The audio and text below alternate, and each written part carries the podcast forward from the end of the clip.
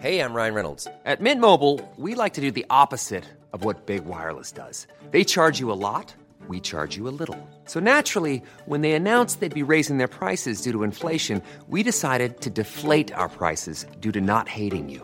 That's right. We're cutting the price of Mint Unlimited from $30 a month to just $15 a month. Give it a try at mintmobile.com slash switch. $45 upfront for three months plus taxes and fees. Promo rate for new customers for limited time. Unlimited more than 40 gigabytes per month. Slows. Full terms at mintmobile.com.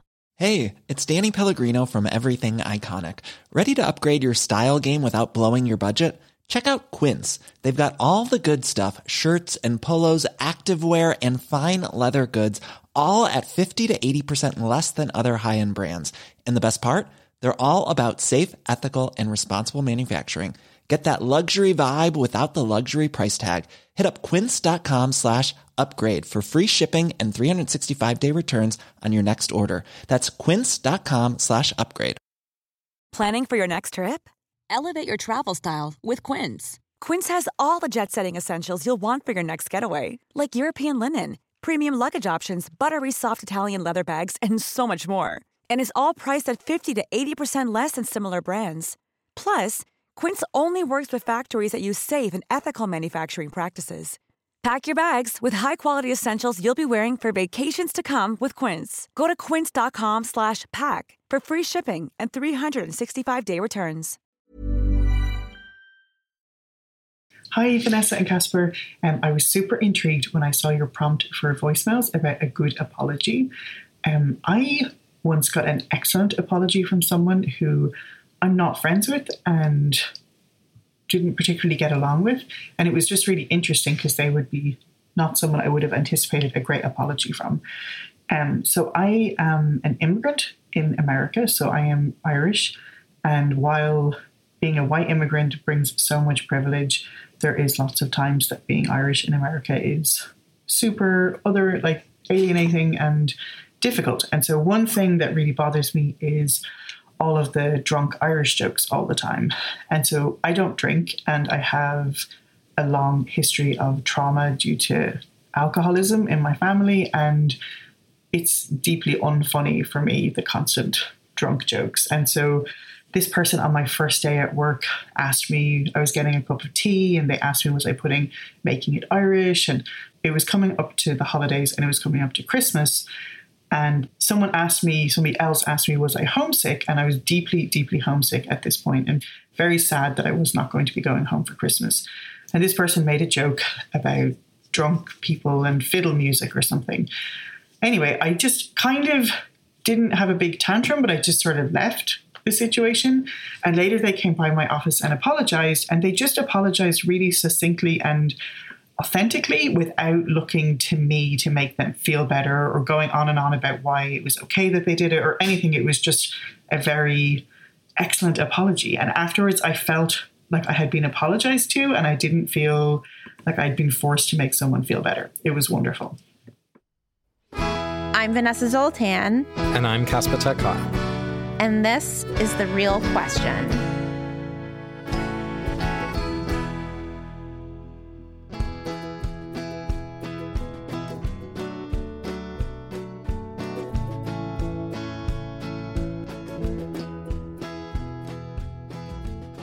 So, Casper, I'm going to tell you a story that really embarrasses me, is what is going to happen. Those are my favorite Vanessa stories. yeah, I know you love that.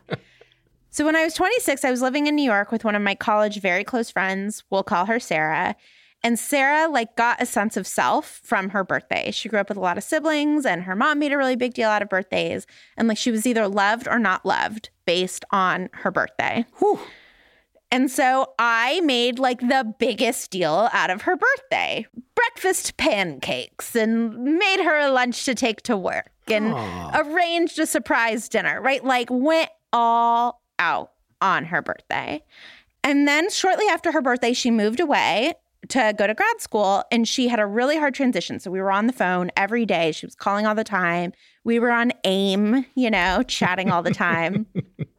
And then she started doing well in school. I started hearing from her less, and that's fine. And then it became my birthday. And mind you, I don't feel like a tremendous amount of pressure about my birthday. Birthdays aren't everyone's thing. And so if someone forgets my birthday, I'm like, you don't care. That's Right. fine. Someone remembers my birthday. It feels really nice. And like, I love hearing from people I love. Like, that's fun. And like, who doesn't love a present, you know? but like, it's not as important to me as it is to her. Well, my birthday came. My boyfriend at the time like threw me a little party. It was lovely. I heard from people, but I did not hear from Sarah. And I was like, huh, she's going to be embarrassed tomorrow when she calls me. And then I just like don't hear from Sarah and I don't hear from Sarah. And then Sarah has boy troubles and I hear from Sarah. And I just like lost it. I was so mad. I was like, look, I did all of this effort in like your birthday and being super supportive of you. And now it seems like it's all about you. And you didn't even call me for my birthday. Hmm. And she was like, oh my God, you're right. I'm so sorry. And so far in the story, I feel like fine with how I behaved. but I was like, what are you sorry for? I was like not satisfied with that apology. And I think looking back, maybe what I wanted to hear was like, I've been so self absorbed and like our friendship is unbalanced and I'm going to fix that. Like some really big, this is how I'm going to do better thing. And I've been thinking about that because lately there's been a lot of rhetoric about public apologies, right? Like, oh, mm-hmm. Kevin Hart said something homophobic 10 years ago and like his apology wasn't good enough and it was not good enough. Mm. And so he gets kicked off from hosting the Oscars or we just like comb over apologies, right? Like politicians' apologies and and are like this is a good apology and this is a bad apology. Hmm.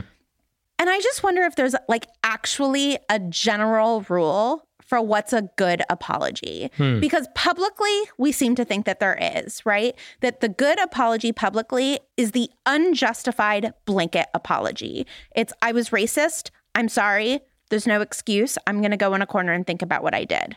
And like that is the good apology.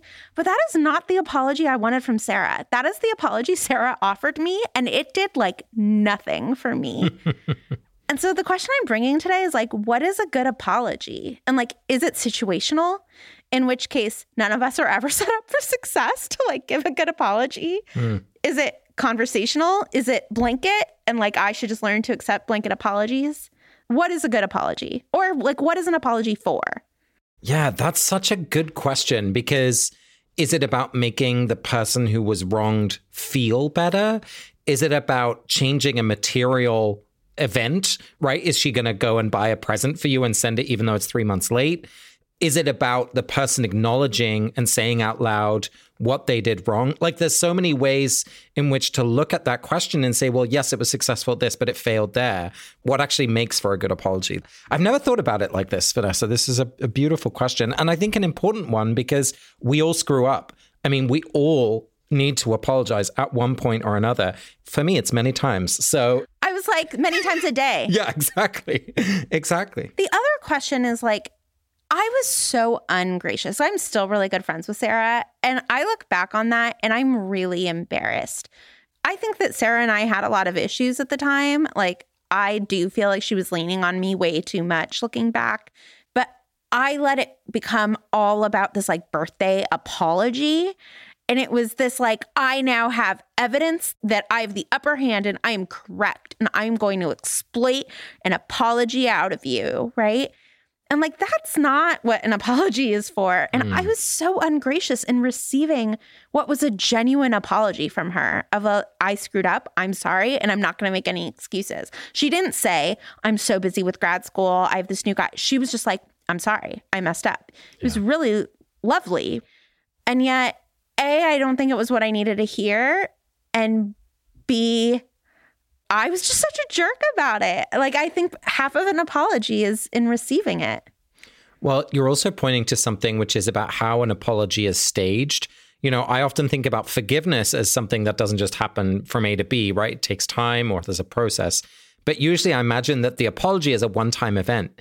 And actually, what you're pointing us to, at least in, in this situation with Sarah, like she was on the phone with you when you said that. And so she didn't have time to prepare an apology. Like that could have been part one, right? That that initial apology on the phone. And I wonder if if you would have felt different if she had done other things when the phone call ended, or maybe called again the next day and been like, I really want to apologize again. Like j- just thinking about how the shape of an apology would also impact how it's received. Yeah. And I just want to say, like, I don't think it's our job to always accept apologies. And I certainly don't think it's always our job to forgive people, right? Right. Apologies and forgiveness have to be separate from each other because when you offer an apology, you can't expect forgiveness. And likewise, whether you forgive someone or not often has to be with or without an apology. So that's a really helpful frame for this conversation. Let's just focus on the side of the apology. Right. Like what makes for a good apology and what doesn't? Wow, this is like not going to have a clear answer at all. well, let's see what we find. You've brought two texts with you to help us wrestle with this question. So I'm kind of curious, what did you what did you bring? So, Casper, the first text I'm bringing today is from the film Dirty Dancing. So, Dirty Dancing is a cross the railroad tracks love story. It was made in the 80s, but it takes place in 1963, right before the Kennedy assassination. I can recite the whole movie to you, but I won't. and Johnny Castle, played by Patrick Swayze, is a working class guy who during the year works as a house painter, but over the summers is a dance instructor at Kellerman's, a Catskills like Jewish family summer camp. You don't understand the way it is. I mean, for somebody like me, last month I'm, I'm eating jujubes to keep alive. This month, women are stuffing diamonds in my pockets. I'm balancing on shit, and as quick as that, I could be down there again. No, it, it's not the way it is. It doesn't have to be that way. And Baby is our main character, played by Jennifer Grey. She is a young Jewish woman who's like about to go to Mount Holyoke in the fall and has like the world in front of her and is a, is going to join the Peace Corps and has her whole life planned and they fall in love. I've never known anybody like you. You look at the world and you think you can make it better. Somebody's lost, you find them. Somebody's bleeding, and Yeah, you... go get my daddy. That's really brave, like you said. That took a lot of guts to go to him. So she gets pulled into the world of all of the people who work at the camp, sort of all of the invisibles of the camp. Mm. And she borrows money from her father to help a young woman get an illegal abortion. And her father sort of directly asks her when she asks for the money. He says, "Is it for anything illegal?" And he, she says, "No, daddy." Right? So she lies right to him about what the money is for because obviously in 1963 abortion was still illegal in the United States. The abortion goes badly, and so when the abortion goes badly, Baby very bravely runs to her father, who's a physician, to come help this woman. And he does, and he's wonderful to the woman, but she gets outed as having told this big lie. And that is at the center of this fight that the two of them have had. Hmm. So, the end of the movie, there's this like tension between Baby and her father, and her father is like barely looking at her, and she can't stand it. And so, Baby goes up to her dad to apologize because she lied to him, and right, like, and she breaks the first rule of apologies because she says, I'm sorry, but. And now I'll play it for you. I'm sorry I lied to you. But you lied too. You told me everyone was alike and deserved a fair break. But you meant everyone who was like you. Told me you wanted me to change the world, make it better. But you meant by becoming a lawyer or an economist and marrying someone from Harvard. I'm not proud of myself. But I'm in this family too, and you can't keep giving me the silent treatment. There are a lot of things about me that aren't what you thought. But if you love me, you have to love all the things about me. And I love you. I'm sorry I let you down. I'm so sorry, Daddy. But you let me down too. This is not a classically good apology, right? But it's moving. I I feel her. Oh my God, it's so moving. It makes me tear up every time. But if a PR person was coaching someone on how to get, do a good apology, they would shut this apology down. You don't do, I'm sorry, but. Mm. Right? Like you take all the responsibility. You don't put the responsibility on the other person's. It's your mistake and you need to own your mistake. And baby doesn't do that, right? Like the line I'll really have us look at is I'm sorry I let you down. I'm so sorry, daddy, but you let me down too. And that's how she ends it. She ends, but you let me down too. And what's amazing is that it works. In the next scene, he goes up to them and and says, "When I'm wrong, I say I'm wrong." Hmm. The father. So he this brings them back together and is an effective apology. And so I'm wondering, this to me is just evidence of the fact that, like, you can say, I'm sorry, but, and sometimes maybe you should say, I'm sorry, but. Why do you think it works? Like, w- because it does bring them together. They both acknowledge their own mistakes. I think part of why it works well is because she's telling a whole truth. Yes.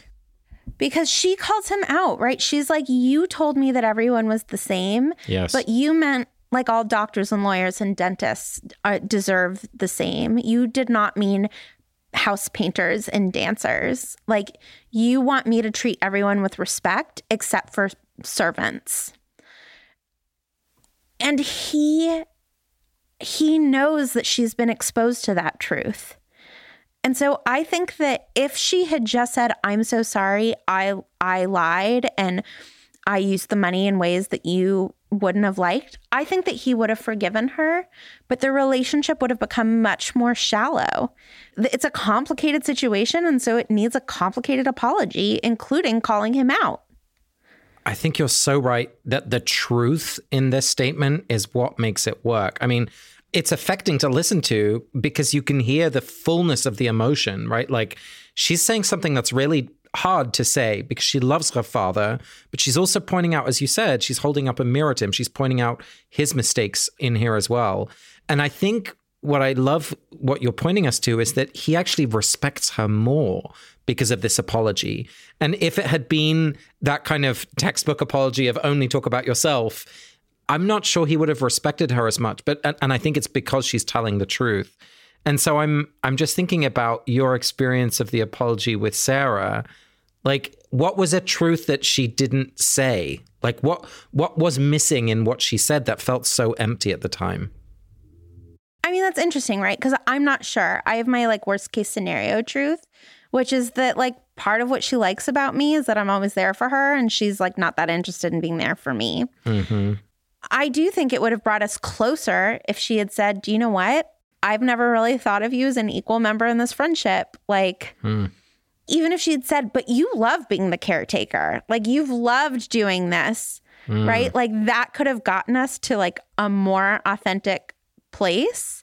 Yes. And like just like with baby and her dad, like life created that situation, right? Yeah. I met Sarah right when something horrible had happened to her and it was at the beginning of a school year. So it wasn't like I met her because that horrible thing happened, but I would have been a really bad person if I hadn't made the first few months of our friendship about her. And like baby and her dad had to lie to each other because we live in a classist system where abortion is illegal, right? And mm-hmm. like he couldn't give her money as a doctor for something that was illegal. So like they act imperfectly, but in an imperfect world, just like Sarah and I acted imperfectly in an imperfect world. there's something you're pointing us to, Vanessa, in that this is not just telling the truth, but it's telling a truth that can hurt. And that in these moments of apologies, there is actually a window in which we can say hard things that maybe it's so much easier to leave unsaid all the rest of the time. And there is a risk in that because it could go either way in terms of how it's received. And so I'm I'm curious if you're thinking about how you would give and wa- and want to receive apologies. To what extent are you comfortable hearing really hard things when someone is apologizing to you? I know, like probably not very. Yeah. I, I'm not sure there's anything Sarah could have done in that moment. I think I was hurt by like two years or mm. three years of behavior, and I was embarrassed that I had put so much of myself into this friendship and like it clearly wasn't reciprocated. And so I wonder, like, if I shouldn't have said, I'm mad you didn't call for my birthday, I probably should have said, like, hey, I've been thinking lately and this friendship feels really uneven and it's like making me feel bad about myself, how uneven I've let it get. And like, I'm not quite sure how to get out of that, right? Like, we're in a bad cycle. Because instead, what's happened is like we still like and love each other very much, but like we're just not as close since that happened. It feels like we like saw something maybe true and like she apologized and I like just kept yelling at her. And she was like, I don't know what you want me to say. And I was like, me neither. And so if I'm going to make it all about what she could have done differently, is like, I wish she had said, I'm sorry, but hmm. like, I'm sorry, but this has always been our dynamic since day one. Why are you changing the rules on me now? Which makes me wonder if I'm sorry, buts are helpful. Well, or if she got on a plane or planned a trip and came to visit you and like demonstrated a different way of being a friend. Yeah, it's not like she has figured out Vanessa doesn't care a lot about birthdays. So, like, that's not a way to show her I love her. But, like, she does really care about Passover. So, I'll send her a box of matzah one year. Y- yeah, I think it's been 10 years since this fight. And, like, she was, so- she was really sorry. And, like, she was really embarrassed and disappointed in herself and felt bad. But also, she was sorry, but she wasn't, right? Like, that was the relationship that she had agreed to with me. I had implicitly signed on that dotted line that it was like okay that I did things and she received things. And so, yeah, I basically was just calling her out. Yeah, I feel like we're seeing two very different experiences of apologies in you and Sarah, and then in in the father daughter situation from Dirty Dancing. Like In Baby and Daddy. in Baby and Daddy. I wanted to avoid that language, but let's say it out loud. Let's tell the truth. It's the truth. language in the movie. it's so gross, but it's Baby and Daddy. It's Baby and Daddy. Like you and Sarah, there was a rapprochement, to use a little French here. Like, but it's papering over the cracks, right? You are still friends, but the closeness has has withered a little. Like you're fine, but it's very it's kind of a thin friendship in how I hear you describe it. So it's like you've looked at the apology together. You're like, both of you know it wasn't great, but you've kind of like just put some planks over it, or like there's wallpaper over the crumbling wall, and like everything is fine, right?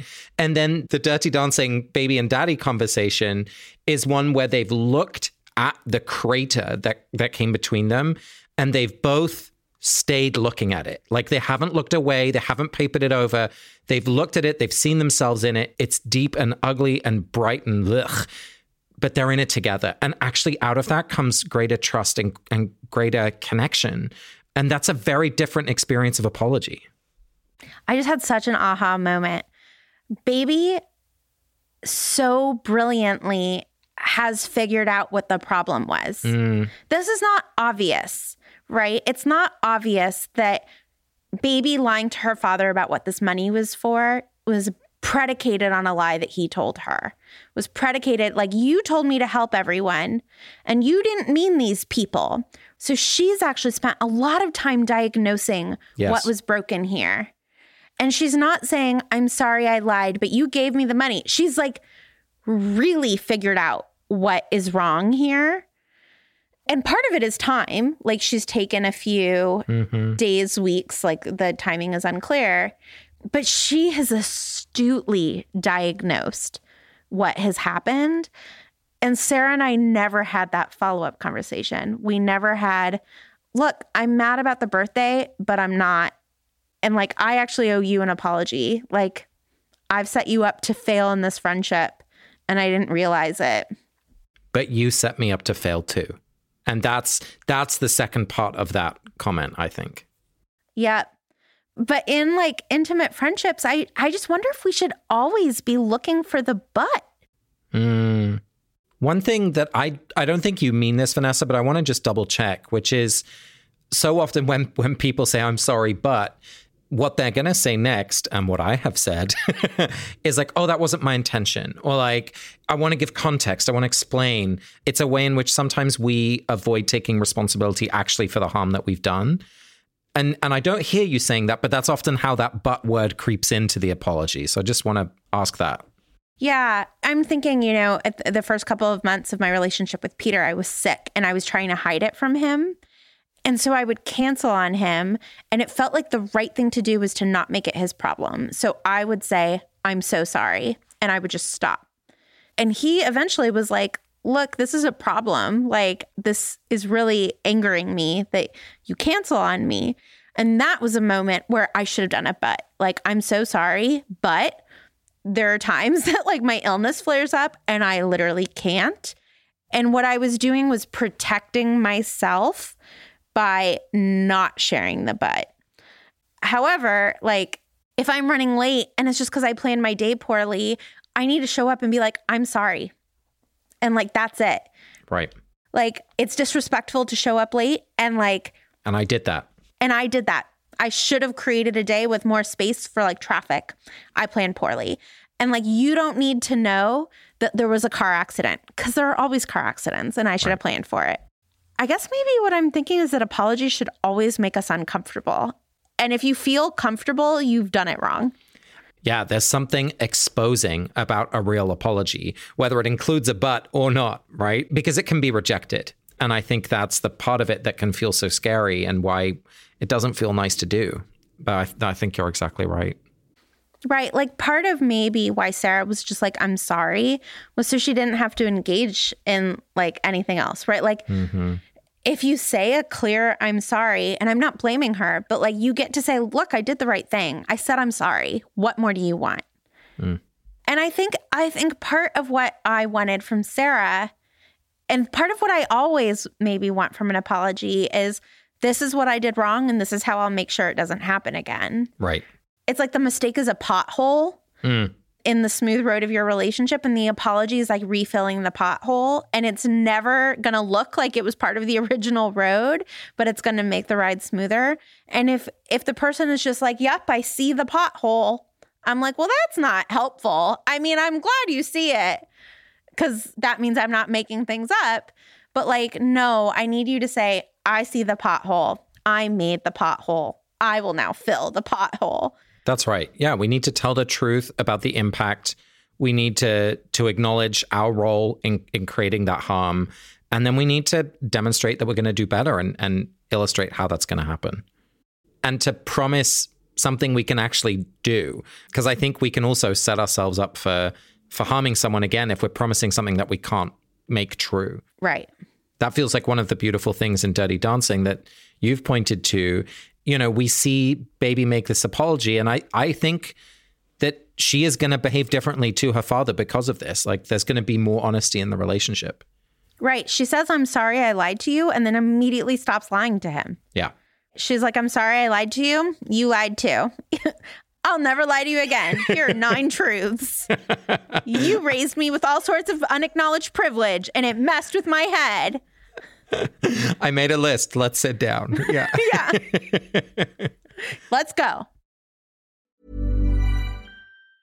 Quality sleep is essential. That's why the Sleep Number Smart Bed is designed for your ever evolving sleep needs. Need a bed that's firmer or softer on either side? Helps you sleep at a comfortable temperature? Sleep Number Smart Beds let you individualize your comfort so you sleep better together. JD Power ranks Sleep Number number 1 in customer satisfaction with mattresses purchased in-store. And now, save 50% on the Sleep Number limited edition Smart Bed for a limited time. For JD Power 2023 award information, visit jdpower.com/awards. Only at a Sleep Number store or sleepnumber.com. Hey, it's Ryan Reynolds, and I'm here with Keith, co star of my upcoming film, If, only in theaters, May 17th. Do you want to tell people the big news? All right, I'll do it. Sign up now and you'll get unlimited for $15 a month in six months of Paramount Plus Essential Plan on us. Mintmobile.com slash switch. Upfront payment of $45 equivalent to $15 per month. Unlimited over 40 gigabytes per month. Face lower speeds. Videos at 480p. Active Mint customers by 531.24 get six months of Paramount Plus Essential Plan. Auto renews after six months. Offer ends May 31st, 2024. Separate Paramount Plus registration required. Terms and conditions apply if rated PG. Cool fact a crocodile can't stick out its tongue. Also, you can get health insurance for a month or just under a year in some states. United Healthcare short term insurance plans, underwritten by Golden Rule Insurance Company, offer flexible, budget friendly coverage for you. Learn more at uh1.com.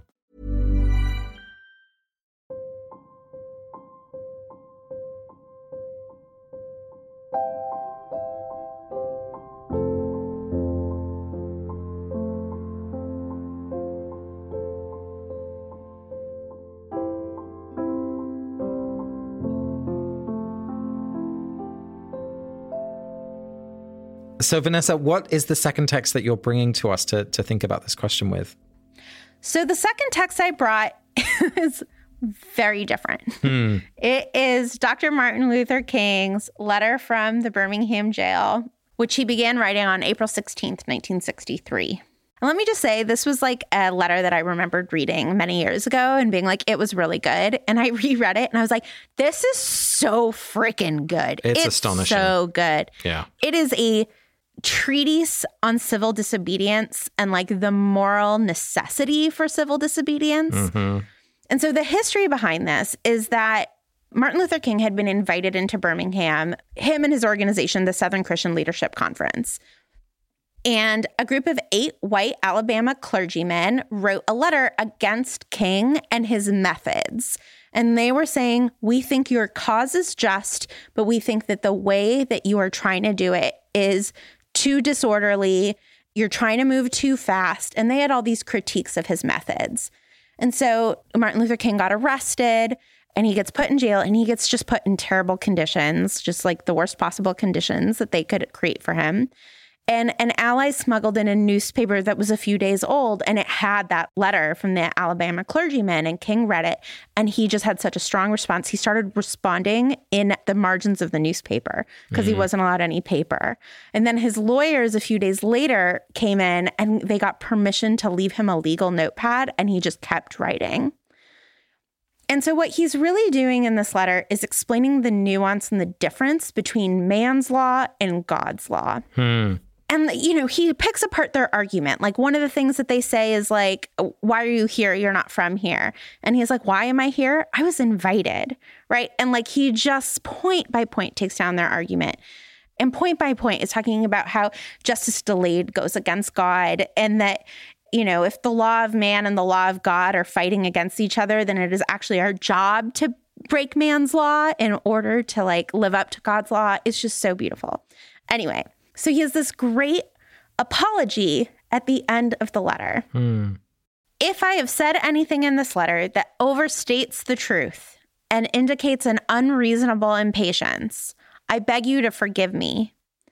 If I have said anything that understates the truth and indicates my having a patience that allows me to settle for anything less than brotherhood, I beg God to forgive me. Hmm. And I brought this in because it is another kind of frowned upon apology, which is the if I've messed up, I Hmm. apologize Hmm. apology. If I've hurt you, I'm sorry, which is an infuriating apology, right? and yet here it is like completely fair and humble. It is, look, I've written this whole letter telling you that it is urgent that I break laws because my brothers and sisters are dying and I can't look at my daughter anymore and tell her she can't drink from the same water fountain as a white lady, right? Like I can't do it anymore. And so I'm going to do civil disobedience. And he's saying like if I have overstated that and I'm being unreasonably impatient, like think about it and forgive me because I that is not what I meant to do. I did not mean to overstate the truth. But I am risking your soul if I don't ask you enough. Hmm. I recently wrote an apology like this, claiming a truth bigger than me. Hmm. I'm outspoken anti-Trump and anti the behavior of the the rioters who stormed the Capitol on January 6th. And I heard from many people who were offended by the way that I spoke about it that said like they weren't rioters, they were protesters, you know, President Biden is just as bad as President Trump, etc. And I wrote, I am sorry if I hurt your feelings, but I am not sorry for anything that I said. And like, there is a truth that I will not bend on. And I care so much about my community. And if I offended you, I'm not sorry, right? Like, it is my obligation to speak truth as I know it. Hmm. And so, you know, something that one of our mentors, Stephanie Paulsell, said to me very early in my ministry training was if someone asks you what's true and you know what's true, you have to say what's true. hmm I mean, that's such a powerful value to hold is is truth. And knowing you as I do, I also know that one of one of the most uncomfortable experiences for you is if someone else knows the truth and isn't telling you, right? Like the the the, Yeah. the, the way in which the truth is a gift, both when you receive it, even if it's uncomfortable, even if it's painful, it's better to know the truth and then build from there. It's a high standard, but I think a really important one. That's what I love about this king apology that you just made me realize. If I were the clergyman Hmm.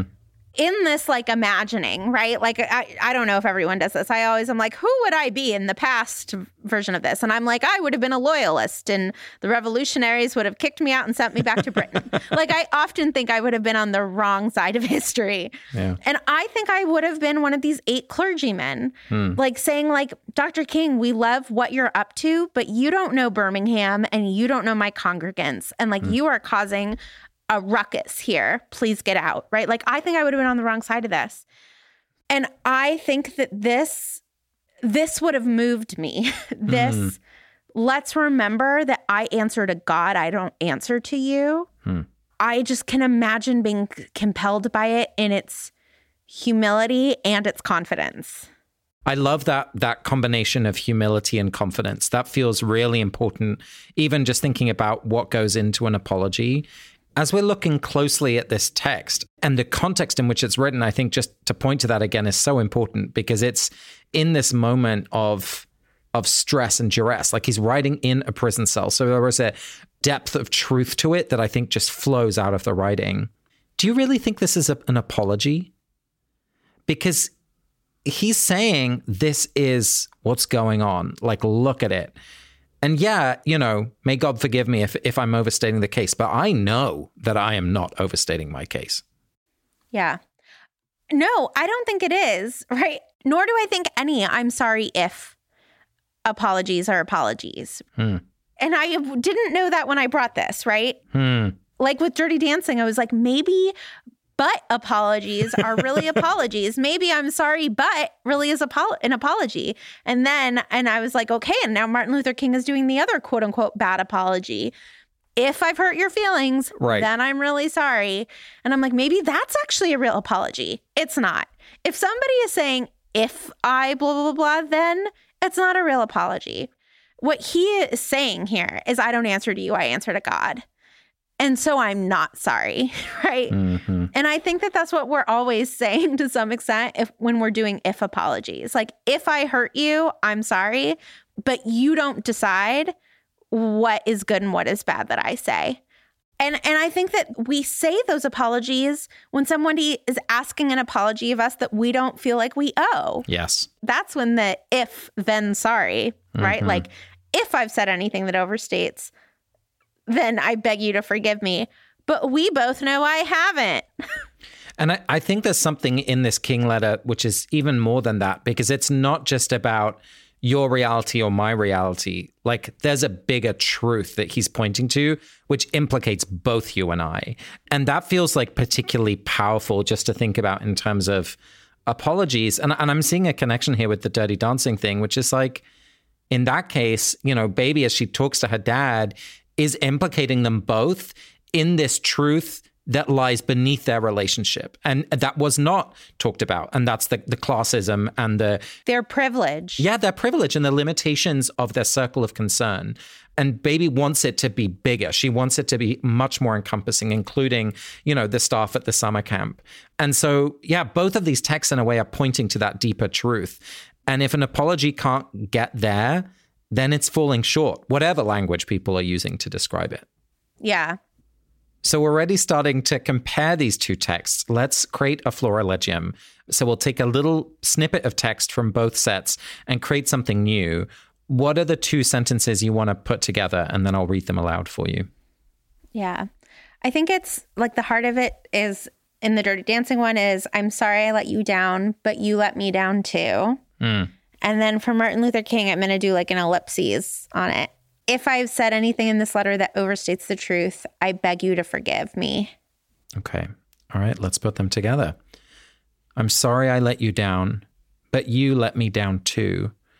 If I have said anything in this letter that overstates the truth, I beg you to forgive me.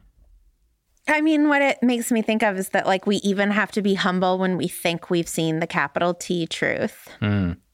Not only should Sarah and I at some point have this conversation where we really look at it, but we also need to genuinely be doing and if I'm wrong, I'm sorry, right? Like Mm.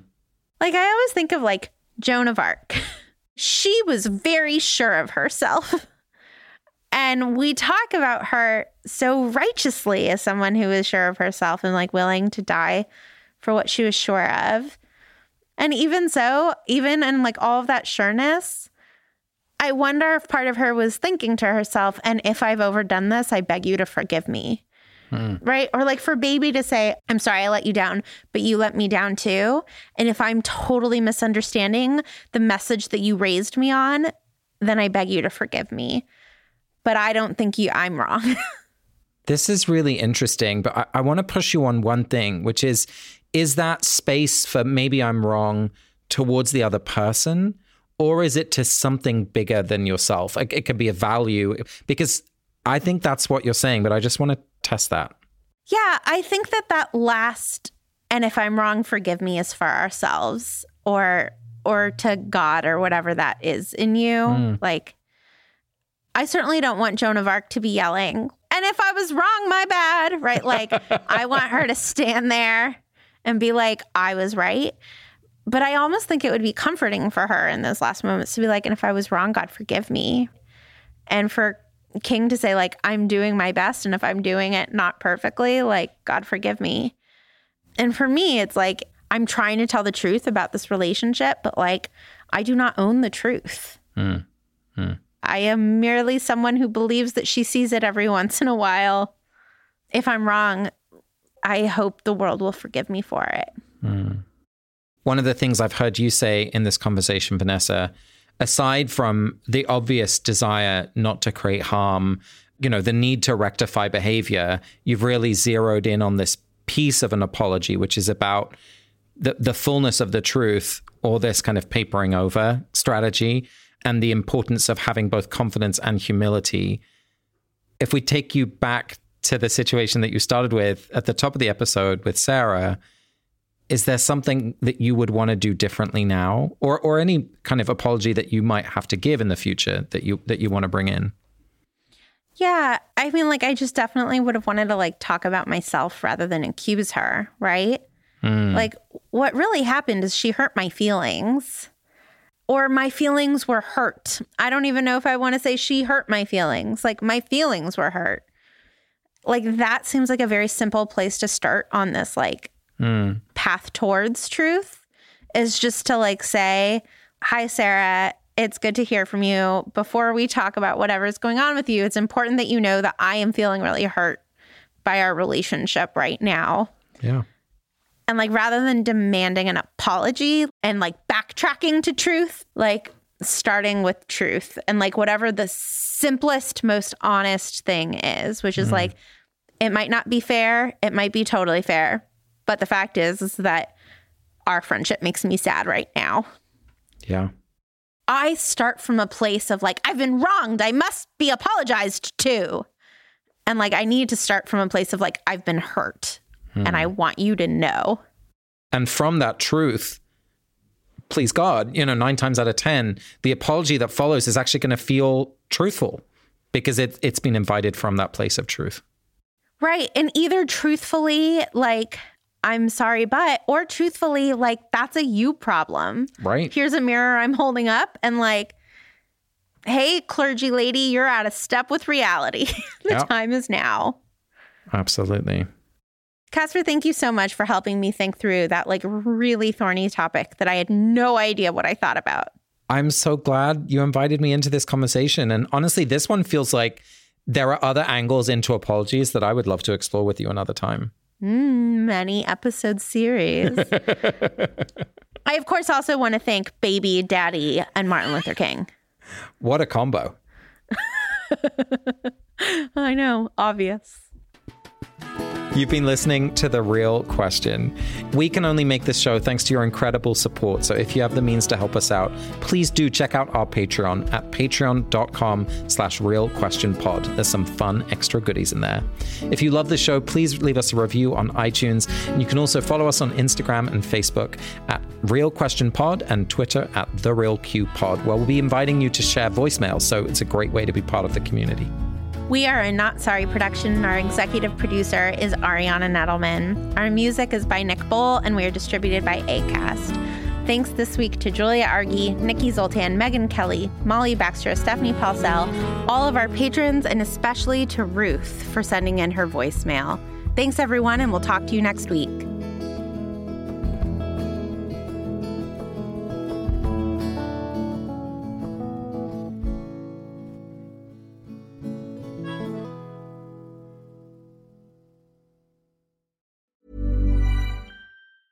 Hey, it's Danny Pellegrino from Everything Iconic. Ready to upgrade your style game without blowing your budget? Check out Quince. They've got all the good stuff shirts and polos, activewear, and fine leather goods, all at 50 to 80% less than other high end brands. And the best part? They're all about safe, ethical, and responsible manufacturing. Get that luxury vibe without the luxury price tag. Hit up quince.com slash upgrade for free shipping and 365 day returns on your next order. That's quince.com slash upgrade. Hey, it's Paige DeSorbo from Giggly Squad. High quality fashion without the price tag. Say hello to Quince. I'm snagging high-end essentials like cozy cashmere sweaters, sleek leather jackets, fine jewelry, and so much more. With Quince being 50 to 80% less than similar brands. And they partner with factories that prioritize safe, ethical, and responsible manufacturing. I love that. Luxury quality within reach. Go to quince.com slash style to get free shipping and 365 day returns on your next order. Quince.com slash style. Imagine the softest sheets you've ever felt. Now imagine them getting even softer over time. That's what you'll feel with Boll and Branch's organic cotton sheets. In a recent customer survey, 96% replied that Bowl and Branch sheets get softer with every wash. Start getting your best night's sleep in these sheets that get softer and softer for years to come. Try their sheets with a 30-night guarantee. Plus, get 15% off your first order at bollandbranch.com. Code BUTTERY. Exclusions apply. See site for details.